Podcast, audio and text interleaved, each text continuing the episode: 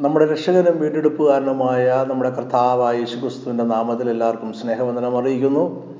Naphtali tribe dot com ഈ ചർച്ചിലേക്ക് എല്ലാവരെയും ഹാർദവമായി സ്വാഗതം ചെയ്യുന്നു. എന്റെ പേര് പ്രൊഫസർ ജേക്കബ് എബ്രഹാം.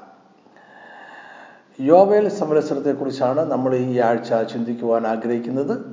അടിമത്വവും വീണ്ടെടുപ്പും എന്നത് വേദപുസ്തകത്തിലെ ഒരു പ്രധാനപ്പെട്ട ചിത്രമാണ്. അടിമത്വവും വീണ്ടെടുപ്പും പഴയ നിയമത്തിൽ ഒന്നിലധികം പ്രാവശ്യം വിവരിക്കപ്പെട്ടിട്ടുണ്ട്. പുതിയ നിയമമാകട്ടെ അടിമത്തത്തിൽ നിന്നുള്ള വീണ്ടെടുപ്പിന്റെ ചരിത്രമാണ്. പഴയ നിയമകാലത്തെ വിശ്വാസികൾക്കും യേശുവിന്റെ കാലത്തെ ജനങ്ങൾക്കും അപ്പോസ്റ്റലന്മാർക്കും അടിമത്വവും വീണ്ടെടുപ്പും സുപരിചിതമായിരുന്നു. അടിമത്വം അക്കാലത്തെ ഒരു യാഥാർത്ഥ്യമായിരുന്നു വീണ്ടെടുപ്പും സാധ്യമായിരുന്നു.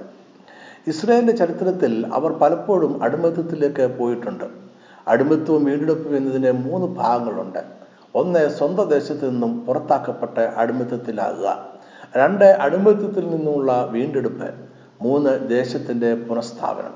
നമുക്ക് ഈ മൂന്ന് കാര്യങ്ങളും ഹ്രസ്വമായി ചിന്തിക്കാം. ഒന്ന് സ്വന്തം ദേശത്തിൽ നിന്നും പുറത്താക്കപ്പെട്ട അടിമത്തത്തിൽ ആകുക. മനുഷ്യനെ ദൈവം സൃഷ്ടിച്ചു ഏതൻ തോട്ടത്തിലാക്കി. ഏതൻ തോട്ടം ഈ ഭൂമിയിൽ തന്നെ ഒരു ഭൂപ്രദേശം വേർതിരിച്ച് ഉണ്ടാക്കിയതാട്ട്. ഈ ഭൂമി മുഴുവൻ ദൈവത്തിന്റെതാണ് എങ്കിലും ദൈവം കിഴക്കെ ഒരു ഭൂപ്രദേശം പ്രത്യേകമായി വേർതിരിച്ചു. അവിടെ മനുഷ്യർക്കായി ഒരു തോട്ടമുണ്ടാക്കി. എന്നാൽ പാപം കാരണം മനുഷ്യൻ അവിടെ നിന്നും പുറത്താക്കപ്പെട്ടു. അങ്ങനെ അവർക്ക് ആ ദേശം നഷ്ടമായി. പാപനിമിത്തം മനുഷ്യർ പിശാചിനെ അടിമയായി.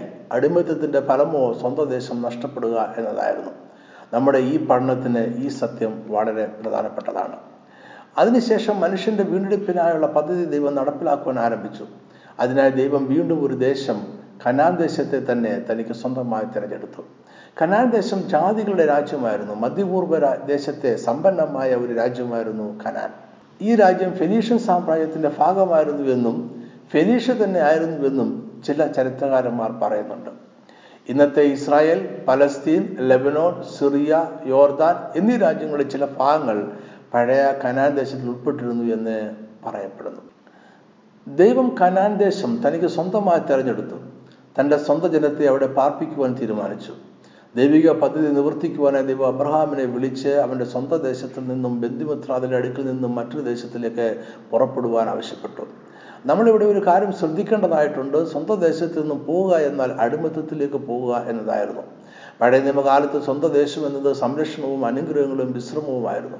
അതായത് ദൈവം അബ്രഹാമിനെ വിളിച്ചത് ദൈവത്തിന്റെ അടിമത്തത്തിലേക്കും ദൈവത്തിന്റെ സ്വന്തം ദേശത്തിലേക്കുമാണ്.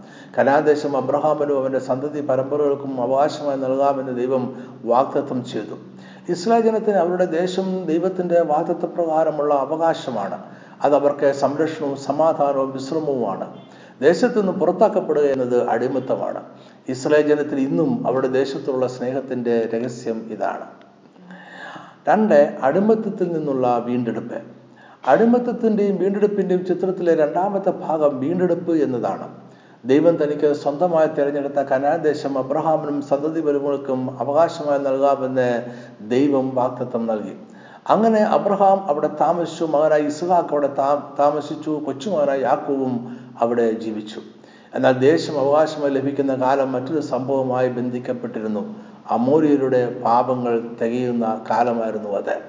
അമോരിയർ എന്നതുകൊണ്ട് കനാൻ ദേശത്ത് താമസിച്ചിരുന്ന ജാതീയർ എന്നാണ് ഉദ്ദേശിച്ചത്. യാക്കോബിന്റെ കാലത്ത് ദേശത്ത് വലിയ ക്ഷാമം ഉണ്ടായതിനാൽ അവർക്ക് മിസ്രൈം ദേശത്ത് പോകേണ്ടതായി വന്നു. അങ്ങനെ അവർ സ്വന്തം ദേശത്തു നിന്ന് മാറ്റപ്പെട്ടു. ഫലമായി അടിമത്തത്തിലായി. സ്വന്തം ദേശത്തിന് പുറത്ത് എപ്പോഴും അടിമത്തമാണ് ഉള്ളത്. ഇതിനുശേഷമുള്ള ചരിത്രം ഒരു ജനതയുടെ വീണ്ടെടുപ്പിന്റെ കഥയാണ്.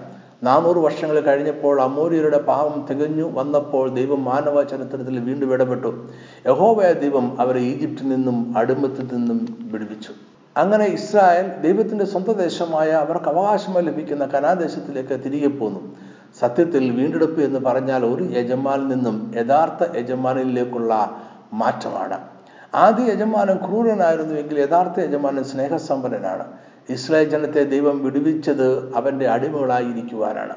അതുകൊണ്ടാണ് പഴയ നിയമത്തിൽ ഇസ്രായേലിനെ കുറിച്ച് പറയുവാൻ കെട്ടപ്പെട്ട ദാസൻ എന്നർത്ഥമുള്ള എബഡ് എന്ന എബ്രായ പദം ഉപയോഗിച്ചിരിക്കുന്നത്. പുതിയ വിശ്വാസിനെ കുറിച്ച് പറയുവാൻ അടിമ എന്നർത്ഥമുള്ള ഡൂലോസ് എന്ന ഗ്രീക്ക് പദമാണ് ഉപയോഗിച്ചിരിക്കുന്നത്. വീണ്ടെടുപ്പ് എന്നത് അടിമത്തത്തിൽ നിന്നുള്ള മോചനം അല്ല ദുഷ്ടനായ യജമാനിൽ നിന്നും യഥാർത്ഥ യജമാനിലേക്കുള്ള മാറ്റമാണ്. ഈ മാറ്റം വളരെ പ്രധാനപ്പെട്ടതാണ്. മൂന്ന് ദേശത്തിന്റെ പുനഃസ്ഥാപനം. അടിമത്തം വീണ്ടെടുപ്പ് എന്നതിന്റെ മൂന്നാമത്തെ ഭാഗം ദേശത്തിന്റെ പുനഃസ്ഥാപനമാണ്. ദേശം എന്നത് സംരക്ഷണവും അനുഗ്രഹവും വിശ്രമവും ആണ് എന്ന് നമ്മൾ ഇതിനോടകം കണ്ടു കഴിഞ്ഞല്ലോ. ദേശത്തിന്റെ പുനഃസ്ഥാപനം എന്നാൽ സംരക്ഷണത്തിന്റെയും അനുഗ്രഹത്തിന്റെയും വിശ്രമത്തിന്റെയും പുനഃസ്ഥാപനമാണ്. ദേശം എന്നത് സമ്പത്താണ് വെള്ളമാണ് ആഹാരമാണ്. ദേശം വലിയവനായ ദൈവത്തിന്റെതായതിനാൽ അത് സംരക്ഷിത മേഖലയാണ്. ജനങ്ങൾ ഇവിടെ ഭയവും ക്ഷാമവും കൂടാതെ ജീവിച്ചു. ഇസ്രായേൽ ജനത്തെ ദൈവം സ്വന്തം ദേശത്തിലേക്ക് മടക്കി കൊണ്ടുവന്നു. അവർ അത് കൈവശമാക്കി. ഇസ്രായേലിലെ പന്ത്രണ്ട് ഗോത്രങ്ങൾക്കുമായി ദേശത്തെ വിഭാഗിച്ചു നൽകുവാൻ ദൈവം യോശുവയോട് കൽപ്പിച്ചു. അങ്ങനെ ദേശം പുനഃസ്ഥാപിക്കപ്പെട്ടു. ഇത് സംരക്ഷണത്തിന്റെയും അനുഗ്രഹങ്ങളുടെയും വിശ്രമത്തിന്റെയും പുനഃസ്ഥാപനമായിരുന്നു. ഇസ്രായേൽ ദൈവത്തിന്റെ സ്വന്തം ദേശത്ത് വസിക്കുന്ന യഹോവയ ദൈവത്തിന്റെ സ്വന്തം ജനമായിരുന്നു. ഇസ്രായേലിലെ പന്ത്രണ്ട് ഗോത്രങ്ങൾക്കുമായി ദേശത്തെ വിഭാഗിച്ചു നൽകിയെങ്കിലും ദേശത്തിന്റെ യഥാർത്ഥ ഉടമസ്ഥൻ ദൈവം തന്നെയായിരുന്നു. അതുകൊണ്ട് ദൈവം ദേശത്തെക്കുറിച്ച് ചില നിയമങ്ങൾ കൽപ്പിച്ചു. അതിലെ പ്രധാനപ്പെട്ട നിയമം ഓരോരുത്തർക്കും ലഭിച്ചിരിക്കുന്ന ഭാഗം മറ്റൊരാൾക്ക് എന്നേക്കുമായി വിൽക്കുവാൻ പാടില്ല എന്നതായിരുന്നു. നമ്മൾ ഇതുവരെ പഠിച്ച അടിമത്തം വീണ്ടെടുപ്പ് എന്ന വിഷയവും ദേശം നഷ്ടപ്പെടുക അത് പുനഃസ്ഥാപിക്കുക എന്നിവയെക്കുറിച്ചും ലേവ്യ പുസ്തകം ഇരുപത്തഞ്ചാം അധ്യായത്തിൽ വിവരിക്കപ്പെടുന്നുണ്ട്. ഇതേ അധ്യായത്തിൽ യോബേൽ സംവത്സരത്തെക്കുറിച്ചും പറയുന്നുണ്ട്. യോബേൽ സംവത്സരത്തിന്റെ നിവൃത്തി നമുക്ക് പുതിയ നിയമകാലത്തെ കാണാം. അതിന്റെ പൂർണത വരുവാനുള്ള നിത്യത്തിൽ ഉണ്ടാകുമെന്ന് മനസ്സിലാക്കാം. യഹോവ ദൈവമാണ് ദേശത്തിന്റെ യഥാർത്ഥ ഉടമസ്ഥൻ എന്ന ചിന്തയോടെ നമുക്ക് നമ്മുടെ പഠനം മുന്നോട്ട് കൊണ്ടുപോകാം. മനുഷ്യർ കാര്യസ്ഥന്മാർ മാത്രമാണ്. ദൈവത്തിന്റെ പരമാധികാരം സാർവലൗകികമായതിനാൽ മനുഷ്യന്റെ എല്ലാ വസ്തുവകളും അവന്റെ ജീവിതം തന്നെയും അവന്റെ അധികാരത്തിന് കീഴിലാണ്. അതുകൊണ്ട് ദൈവത്താൽ വിശദീകരിക്കപ്പെടേണ്ട ആവശ്യമില്ലാത്ത യാതൊന്നും മനുഷ്യനെ ഇല്ല. അതുകൊണ്ട് ദൈവം എല്ലാ ഏഴാമത്തെ വർഷത്തെയും ശബത്ത് അഥവാ വിശ്രമം ആയി വിശദീകരിച്ചു. ഏഴാമത്തെ വർഷം ദേശത്ത് സാധാരണ പ്രവൃത്തികൾ ദൈവം വിലക്കി. ശബത്ത് വർഷം ഏഴാമത്തെ വർഷമാണ്. ശബത്ത് വർഷത്തിൽ ഭൂമി വിതയ്ക്കാതെയും കൊയ്യാതെയും ഇരിക്കണം. ശബത്ത് വർഷം ആരംഭിക്കുന്നത് ശരത്ത് കാലത്താണ്. അത് കൊയ്ത്ത് കാലത്തിന് ശേഷമാണ്. നമ്മുടെ ഓട്ടം സീസൺ അഥവാ സെപ്റ്റംബർ മാസമാണത്. ആറാമത്തെ വർഷത്തെ വിളവെടുപ്പ് ആ വർഷം ഏഴാം മാസം നടക്കും. ആറാമത്തെ വർഷം കൊയ്ത്തിന് ശേഷം അവർ വിതയ്ക്കുകയില്ല. ഏഴാമത്തെ വർഷം വിതയോ കൊയ്ത്തോ ഇല്ല. എട്ടാമത്തെ വർഷത്തിലേ പിന്നീട് വിത്ത് വിതയ്ക്കുകയുള്ളൂ. അതിന്റെ വിളവെടുപ്പ് ഒമ്പതാമത്തെ വർഷത്തിൽ നടക്കും. അതുകൊണ്ട് ആറാമത്തെ വർഷത്തെ വിളവെടുപ്പിനെ ദൈവം സമൃദ്ധമായി അനുഗ്രഹിക്കും. അതിനുശേഷം വരുന്ന മൂന്ന് വർഷത്തേക്ക് ആവശ്യമായ വിളവ് ആറാമത്തെ വർഷം ലഭിക്കും. അതുകൊണ്ട് അടുത്ത മൂന്ന് വർഷങ്ങൾ സുഖമായി ജീവിക്കാം. യോബേൽ അഥവാ ജൂബിലി എന്നത് ഒരു പുരാതനമായ വാക്കാണ്. യോബേൽ എന്നതിന്റെ എബ്രായ പദം ടെറു എന്ന വാക്കാണ്. കാഹളത്തിന്റെ ശബ്ദത്തിൽ നിന്നും ഉരുവായ ഒരു പദമാണിത്. സാധാരണ കേൾക്കാറുള്ള കാഹള ശബ്ദത്തിൽ നിന്നും വ്യത്യസ്തമായി തിരിച്ചറിയാൻ കഴിയുന്ന ഒരു കാഹള ശബ്ദത്തെയാണ് ഈ പദം സൂചിപ്പിക്കുന്നത്. യോബേൽ സംവത്സരത്തിന്റെ ആഗമനത്തെ വിളിച്ചറിയിക്കുന്ന കാഹള ശബ്ദം ആണിത്. യോബേൽ സംവത്സരം എല്ലാ അൻപതാമത്തെ വർഷത്തിൽ ആഘോഷിക്കപ്പെട്ടിരുന്നു. രാജ്യത്തെ എല്ലാ പ്രദേശങ്ങളിലും ഊതുന്ന കാഹള ശബ്ദത്തോടെ അത് ആരംഭിക്കുന്നു. ലേവ്യ പുസ്തകം ഇരുപത്തഞ്ചാമത്തെ ഒമ്പതാമത്തെ വാക്യം അപ്പോൾ ഏഴാം മാസം പത്താം തീയതി മഹാധ്വനി കാക്കളം ധ്വനിപ്പിക്കണം. പാവപരിഹാര ദിവസത്തിൽ നിങ്ങൾ നിങ്ങളുടെ ദേശത്ത് എല്ലായിടവും കാഹളം ധ്വനിപ്പിക്കണം. പാവപരിഹാര യാഗത്തിന്റെ ദിവസം അവസാനിക്കുമ്പോൾ കാഹളം ധ്വനിക്കും. അതോടുകൂടെ യോബയിൽ സംവത്സരം ആരംഭിക്കും. അതായത് ഇസ്ലേ ജനം ദൈവവുമായി നിരപ്പ് പ്രാപിച്ചു കഴിയുമ്പോൾ സ്വാതന്ത്ര്യം പ്രഖ്യാപിക്കും. യോബേൽ സംവത്സരത്തിൽ പ്രധാനമായും മൂന്ന് കാര്യങ്ങൾ സംഭവിക്കുന്നു. ശബത്ത് അഥവാ ദേശത്തിന്റെ വിശ്രമം ദേശത്തിന്റെ പുനഃസ്ഥാപനം അടിമകളുടെ വീണ്ടെടുപ്പ്. ഇസ്രായേൽ ജനം കനാൻ അവകാശമാക്കി കഴിഞ്ഞപ്പോൾ അവരുടെ ഓരോ ഗോത്രത്തിനും ദേശം വിഭാഗിച്ചു കൊടുത്തു. എന്നാൽ അവർ കുടിയാന്മാരെ പോലെ ദേശം കൈവശം വെച്ചു എന്നേ ഉള്ളൂ. അന്യർക്ക് ദേശം വിൽക്കുവാനുള്ള അവകാശം അവർക്ക് ഇല്ലായിരുന്നു. എന്നാൽ ചില സാഹചര്യങ്ങളിൽ വ്യക്തികൾക്ക് താൽക്കാലികമായ ദേശം കൈമാറാമായിരുന്നു. ഇത്തരം സാഹചര്യങ്ങളിൽ ഏത് സമയത്തും കടം കൊടുത്തവന് തക്ക പരിഹാരം നൽകി ദേശം തിരികെ വാങ്ങുവാൻ അവർക്ക് കഴിയുമായിരുന്നു. അവർക്ക് ഒരു പരിഹാരം നൽകി ദേശം വാങ്ങുവാൻ കഴിഞ്ഞില്ല എങ്കിലും യോബേൽ സംവത്സരത്തിന്റെ വർഷം സ്വന്തം ദേശം എല്ലാവർക്കും മടക്കി ലഭിക്കും. ഇതായിരുന്നു യോബേൽ സംവത്സരത്തിന്റെ നിയമങ്ങൾ. മൂന്ന് വ്യത്യസ്തമായ സാഹചര്യങ്ങളിൽ ഒരു വ്യക്തിയുടെ ദേശം മറ്റൊരാൾക്ക് കൈമാറുകയോ അയാൾ തന്നെ അടിമത്തത്തിലായിത്തീരുകയോ ചെയ്യാം. ദേശം നഷ്ടപ്പെടുക എന്ന് പറഞ്ഞാൽ തന്നെ അടിമത്തത്തിലാകുക എന്നാണ്. അത് അനുഗ്രഹത്തിന്റെയും സംരക്ഷണത്തിന്റെയും വിശ്രമത്തിന്റെയും നഷ്ടമാണ്. അത് പ്രവാസകാലത്തിലെ അടിമത്തമാണ്. ദേശം നഷ്ടപ്പെടുവാനുള്ള ലേവ്യ പുസ്തകം ഇരുപത്തഞ്ചാം അധ്യായത്തിൽ വിവരിക്കുന്ന മൂന്ന് സാഹചര്യങ്ങൾ നമുക്ക് നോക്കാം. ഒന്ന് ഒരു വ്യക്തി അദ്ദേഹത്തിന്റെ കുറ്റം കൂടാതെ ദരിദ്രനായി മാറുക. ഒരു കൃഷിക്കാരൻ വിതയ്ക്കുവാൻ വിത്ത് വാങ്ങുവാനായി പണം കടം വാങ്ങി. എന്നാൽ ആ വർഷം അദ്ദേഹത്തിന് കടം വീട്ടുവാൻ കഴിയത്തക്കവണ്ണം വിളവ് ലഭിച്ചില്ല. അങ്ങനെ അദ്ദേഹം ദരിദ്രനായി മാറി. ഈ കടം വീട്ടുവാനും അടുത്ത വിതയ്ക്കുള്ള വിത്ത് വാങ്ങുവാനുമായി അദ്ദേഹം തന്റെ ദേശത്തിന്റെ ഒരു ഭാഗം പണം കടം കൊടുക്കുന്ന ആൾക്ക് താൽക്കാലികമായി വിൽക്കുന്നു. ഈ സാഹചര്യത്തിൽ വിവരം അറിയുന്ന കൃഷിക്കാരന്റെ അടുത്ത ബന്ധുവിനെ ഒരു വീണ്ടെടുപ്പുകാരൻ എന്ന നിലയിൽ അദ്ദേഹത്തെ സഹായിക്കുവാൻ കഴിയും. ഈ വീണ്ടെടുപ്പുകാരനായ ബന്ധുവിന് കടം നൽകിയ വ്യക്തിക്ക് പരിഹാരം നൽകുകയും ദേശം വീണ്ടെടുക്കുകയും ചെയ്യാം. അടുത്ത യോവൽ സംവത്സരം വരെ അദ്ദേഹത്തിന് ദേശം കൈവശം വെക്കാം. കൃഷിക്കാരൻ ആ വസ്തുവിൽ കൃഷി ചെയ്യാം. യോബൽ സംവത്സരത്തിൽ ദേശം കൃഷിക്കാരനെ മടക്കി നൽകണം. രണ്ടാമത്തെ സാഹചര്യം അല്പം ഗുരുതരമാണ്. ഒരു വീണ്ടെടുപ്പുകാരൻ എന്ന നിലയിൽ ബന്ധുക്കൾ ആരും വരുന്നില്ല. കൃഷിക്കാരൻ വീണ്ടും പുറത്തു കടക്കുവാൻ കഴിയാതെ കടത്തിലായി. അതുകൊണ്ട് കൃഷിക്കാരൻ തന്റെ ദേശമെല്ലാം പണം കടം നൽകിയ വ്യക്തിക്ക് കൈമാറി. പണം കടം നൽകുന്നയാൾ കൃഷിക്കാരെ കൃഷി ചെയ്യാൻ ആവശ്യമായ പണം നൽകിയും അദ്ദേഹത്തെ ഒരു കുടിയാൻ എന്ന നിലയിൽ അവിടെ കൃഷി ചെയ്യുവാൻ അനുവദിക്കുകയും ചെയ്യുന്നു. എന്നാൽ കൃഷിക്കാരിൽ നിന്നും പലിശ വാങ്ങുവാൻ പാടില്ല. കൃഷിയിൽ നിന്നും ലഭിക്കുന്ന ലാഭം കൊണ്ട് കൃഷിക്കാരെ തന്നെ കടം വീട്ടുവാനും ദേശം തിരികെ വാങ്ങുവാനും കഴിയും. കടം വീട്ടുവാൻ കഴിഞ്ഞില്ല എങ്കിലും യോബേൽ സംവത്സരത്തിൽ ദേശം യാതൊരു ബാധ്യതയുമില്ലാതെ കൃഷിക്കാരനെ തിരികെ കൊടുക്കണം. മൂന്നാമത്തെ സാഹചര്യം ഇവ രണ്ടിലും ഗൗരവമേറിയതാണ്. ഇത്തരം സാഹചര്യത്തിന്റെ വിശദീകരണം നമുക്ക് ലവ്യ പുസ്തകം ഇരുപത്തഞ്ചാമത്തെ മുപ്പത്തി ഒമ്പത് മുതൽ നാൽപ്പത്തി മൂന്ന് വരെയുള്ള വാക്യത്തിൽ വായിക്കാം. കൃഷിക്കാരന് കടം തിരികെ നൽകുവാൻ കഴിയുന്നില്ല എന്ന് മാത്രമല്ല അദ്ദേഹത്തിനും കുടുംബത്തിനും ജീവിക്കാനുള്ള സാഹചര്യവും നഷ്ടപ്പെടുന്നു. അതുകൊണ്ട് കൃഷിക്കാരൻ തന്നെത്താൻ വിൽക്കുന്നു. അങ്ങനെ അദ്ദേഹം പണം കടം കൊടുക്കുന്ന വ്യക്തിയുടെ കെട്ടപ്പെട്ട ദാസനായി തീരുന്നു. ഇത് അടിമത്തമായിരുന്നു. ഈ അവസ്ഥയിൽ കൃഷിക്കാരൻ ജോലി ചെയ്യുന്നു എങ്കിലും കൂലി എല്ലാം കടം വീട്ടുവാനായി കണക്കിടുന്നു. എന്നാൽ യോബേൽ സംവത്സരത്തിൽ കൃഷിക്കാരന് സാന്ത്വനം ലഭിക്കുകയും തന്റെ ദേശം യാതൊരു ബാധ്യതയുമില്ലാതെ തിരികെ ലഭിക്കുകയും ചെയ്യും. ഈ നിയമങ്ങളുടെ ഉദ്ദേശ്യം ഇതാണ്. ഇസ്രായേൽ ജനം ഒരിക്കലും മറ്റൊരു വ്യക്തിയുടെ അടിമയായിരിക്കുവാൻ പാടില്ല. ദൈവം അവരെ ഈജിപ്തിലെ അടിമത്തത്തിൽ നിന്നും വീണ്ടെടുത്തത് അവന്റെ അടിമയായിരിക്കാൻ വേണ്ടിയാണ്. അതുകൊണ്ട് ഇസ്രായേൽ ജനം മറ്റൊരാൾക്ക് അടിമയായി തീരുക എന്നത് യോജ്യമല്ല. ഒരു ഇസ്രായേലിനും സ്ഥിരമായി അടിമത്തത്തിൽ തുടരുന്നില്ല എന്നത് യോബൽ സംവത്സരം ഉറപ്പ് നൽകുന്നു.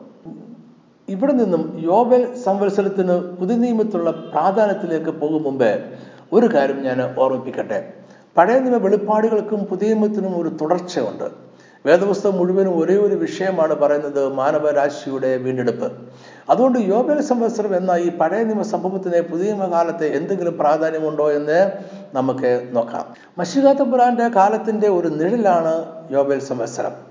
ഇസ്രയേൽ കാത്തിരുന്ന മഷിയായ യേശു ക്രിസ്തുവിൽ നിവർത്തിക്കപ്പെടുന്ന വീണ്ടെടുപ്പിന്റെ ആദ്യ മാതൃകയാണ് യോബേൽ സംവത്സരം.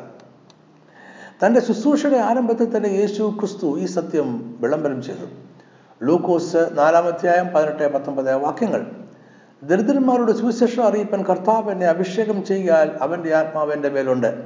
ബദ്ധന്മാർക്ക് വിടുതലും കുടന്മാർക്ക് കാഴ്ചയും പ്രസംഗിപ്പാനും പീഡിതന്മാരെ വിടുവിച്ചയക്കുവാനും കർത്താവിന്റെ പ്രസാദവർഷം പ്രസംഗിപ്പാനും എന്നെ അയച്ചിരിക്കുന്നു എന്ന് എഴുതിയിരിക്കുന്ന സ്ഥലം കണ്ടു. താൻ യോബേൽ സംവത്സരത്തിന്റെ ശുശ്രൂഷയിലാണ് എന്നാണ് യേശു പറഞ്ഞത്. യശയ്യ അറുപത്തി ഒന്നിന്റെ ഒന്നും രണ്ടും വാക്യങ്ങൾ വായിച്ചതിന് ശേഷം യേശു പറഞ്ഞു ഈ വചനം താൻ വായിച്ച് കേൾക്കിയാൽ അതിന് നിവൃത്തി വന്നിരിക്കുന്നു. യശയാ പ്രവാചകൻ പറഞ്ഞതിന് നിവൃത്തിയാവുന്നു എന്നത് യോബേൽ സംവത്സരം എന്ന നിഴലിന്റെ നിവൃത്തി ആണ്. മഷികാകാലം പീഡിതന്മാർക്കും ബദ്ധന്മാർക്കും വിടുതലിന്റെ കാലമാണ്. മഷിയുടെ കാലം യേശുവിന്റെ ആദ്യത്തെ വരവോടെ ആരംഭിച്ചു അത് യേശുവിന്റെ രണ്ടാമത്തെ വരവോടെ പൂർത്തിയാകും. അതിന്റെ അർത്ഥം യോബേൽ സംവത്സരം ഇസ്രായേൽ ജനത്തിന്റെ ഈജിപ്തിൽ നിന്നുള്ള വീണ്ടെടുപ്പിലേക്ക് പിന്നോട്ട് നോക്കുന്നു. അതോടൊപ്പം തന്നെ മുന്നോട്ട് നീതി വസിക്കുന്ന പുതിയ ആകാശത്തിനും പുതിയ ഭൂമിക്കുമായിട്ടും നോക്കുന്നു. യേശുവിന്റെ പർവത പ്രസംഗത്തിൽ യേശു വിളിച്ചു പറഞ്ഞു ആത്മാവിൽ ദരിദ്രരായവർ ഭാഗ്യവാന്മാർ. ഈ പ്രഖ്യാപനത്തിൽ യോബൽ സംവത്സരത്തിന്റെ സാരാംശം അടങ്ങിയിട്ടുണ്ട്. ഉത്സവത്തിന്റെ അവസാന ദിവസം യേശു ദാഹിക്കുന്ന സകല ജനത്തെയും തന്റെ അടുക്കിലേക്ക് ക്ഷണിച്ചു. അവർക്ക് ഇനി ഒരിക്കലും ദാഹിക്കാതെ വണ്ണം കുടിപ്പാൻ കൊടുക്കുവാൻ തനിക്ക് കഴിയും. മാത്രവുമല്ല യേശുവിൽ വിശ്വസിക്കുന്നവരിൽ നിന്നും ജീവന്റെ ഉറവ പുറപ്പെടുകയും ചെയ്യും. ഇവിടെ യേശു ഇസ്രായേൽ ജനത്തിന് കുടിക്കുവാൻ ജലം നൽകുന്ന ദേശത്തിന് പകരമായി തന്നെ തന്നെ നൽകിയാണ്. പഴയ നിയമ വിശുദ്ധർ ഖനാദേശത്തെ ദൈവത്തിന്റെ സാന്നിധ്യമുള്ളതും ദൈവിക അനുഗ്രഹമുള്ളതുമായ സവിശേഷമായ ദേശമായി കണ്ടിരുന്നു. പുതിയ നിയമം നമ്മളെ പഠിപ്പിക്കുന്നത് ദൈവം വസിക്കുന്ന ദേശം സംരക്ഷണവും അനുഗ്രഹവും വിശ്രമവുമുള്ള ദേശം ക്രിസ്തുവാണ് എന്നാണ്. പഴയ വിശുദ്ധർ ദൈവത്തിന്റെ ദേശത്തിൽ ആയിരിക്കുന്നതിൽ സന്തോഷിച്ചു. പുതിയ വിശ്വാസികൾ ക്രിസ്തുവിൽ ആയിരിക്കുന്നതിൽ സന്തോഷിക്കുന്നു. ക്രിസ്തീയ കാലം എന്നത് ഒരു നീണ്ട യോബേൽ സംവത്സരം ആണ്. കർത്താവിന്റെ പ്രസാദ വർഷത്തിലെ അനുഗ്രഹങ്ങളും നന്മയും അനുഭവിച്ചുകൊണ്ടാണ് നമ്മൾ ഇന്ന് ജീവിക്കുന്നത്. സുവിശേഷം എന്നത് യോബേൽ സംവത്സരത്തിൽ മുഴുകിക്കേൽക്കുന്ന കാഹളധ്വനിയാണ്. അത് നിവർത്തിക്കപ്പെട്ട യേശുവിന്റെ യാഗത്തോടെ മുഴങ്ങുന്നു. നിത്യതയിലെ എന്നേക്കുമുള്ള വിശ്രമത്തിന്റെ ചരിത്രം കൂടിയാണ് യോബേൽ സംവത്സരം. എബ്രായർക്ക് എഴുതിയ ലേഖനം നാലാമത്തെ ഒമ്പതാം വാക്യം ആകയാൽ ദൈവത്തിന്റെ ജനത്തിന് ഒരു ശവത്തനുഭവം ശേഷിച്ചിരിക്കുന്നു. കനാദേശത്ത് ഒരു വിശ്രമകാലം ദൈവം തന്റെ ജനത്തിന് വാക്തത്വം ചെയ്തിരുന്നു. എന്നാൽ ഈ വിശ്രമം വാക്തത്വ ദേശത്തിലേക്ക് വിളിക്കപ്പെട്ട ഇസ്രായേലിന് മാത്രമുള്ളതല്ല എല്ലാ കാലത്തെയും ദൈവജനത്തിനും ഒരു വിശ്രമകാലം ദൈവം വാക്തത്വം ചെയ്യുകയാണ്. കനാദേശത്ത് ശബദ ദിവസം ലഭിക്കുന്ന താൽക്കാലിക വിശ്രമം മാത്രമായിരുന്നില്ല ദൈവത്തിന്റെ വാക്തത്വം ദൈവം വാക്തത്വം ചെയ്തൊരു ആത്മീയ വിശ്രമമാണ് സ്വർഗീയമായ നിത്യമായ വിശ്രമമാണ്. കനാനിലെ വിശ്രമവും ശബത്ത് നാളിലെ വിശ്രമവും വരുവാനിരിക്കുന്ന സ്വർഗീയമായതിന്റെ നിഴൽ മാത്രം ആയിരുന്നു. ക്രിസ്തീയ യുഗത്തെ യോബേൽ സംവത്സരം എന്ന് വിളിക്കുന്നത് ശരിയാണ്. എന്നാൽ യോബേൽ സംവത്സരത്തിന്റെ പൂർണത ഇതുവരെയും വന്നിട്ടില്ല. അതിന്റെ ശ്രേഷ്ഠമായ നിവൃത്തി ഇനിയും വരാനിരിക്കുന്നേ ഉള്ളൂ. ദൈവത്തിന്റെ രാജ്യം അതിന്റെ സകല മഹത്വത്തോടെ സ്ഥാപിക്കപ്പെടുമ്പോൾ മാത്രമേ യോബൽ സംവത്സരത്തിന്റെ പൂർണത നിവൃത്തിയാകുകയുള്ളൂ. ഇനി മറ്റൊരു കാഹളധ്വനിയോടെ ഒരു അന്ത്യകാല യോബൽ സംവത്സരം ആരംഭിക്കും. ഒന്ന് തെസ്ലോനിക്കർ നാലാമധ്യായം പതിനാറ് പതിനേഴ് വാക്യങ്ങൾ. കർത്താവ് തൻ ഗംഭീരനാഥത്തോടും പ്രധാന ദൂതന്റെ ശബ്ദത്തോടും ദൈവത്തിന്റെ കാഹളത്തോടും കൂടെ സ്വർഗത്തിൽ നിന്ന് ഇറങ്ങി വരികയും ക്രിസ്തുവിൽ മരിച്ചവർ മുമ്പേ ഉയർത്തെഴുന്നിരിക്കുകയും ചെയ്യും. പിന്നെ ജീവനോടെ ശേഷിക്കുന്ന നാം അവരോട് ഒരുമിച്ച് ആകാശത്തിൽ കർത്താവിനെതിരേൽപ്പാൻ മേഘങ്ങളിൽ എടുക്കപ്പെടും. ഇങ്ങനെ നാം എപ്പോഴും കർത്താവിനോട് കൂടെ ഇരിക്കും. ഈ സന്ദേശം ഞാനിവിടെ അവസാനിപ്പിക്കുന്നു. കേട്ടുകൊണ്ടിരുന്ന നിങ്ങൾക്ക് എല്ലാവർക്കും പ്രത്യേകമായ നന്ദി അറിയിക്കുന്നു. കർത്താവ് നിങ്ങളെ സമൃദ്ധമായിട്ട് അനുഗ്രഹിക്കട്ടെ. ആമേൻ.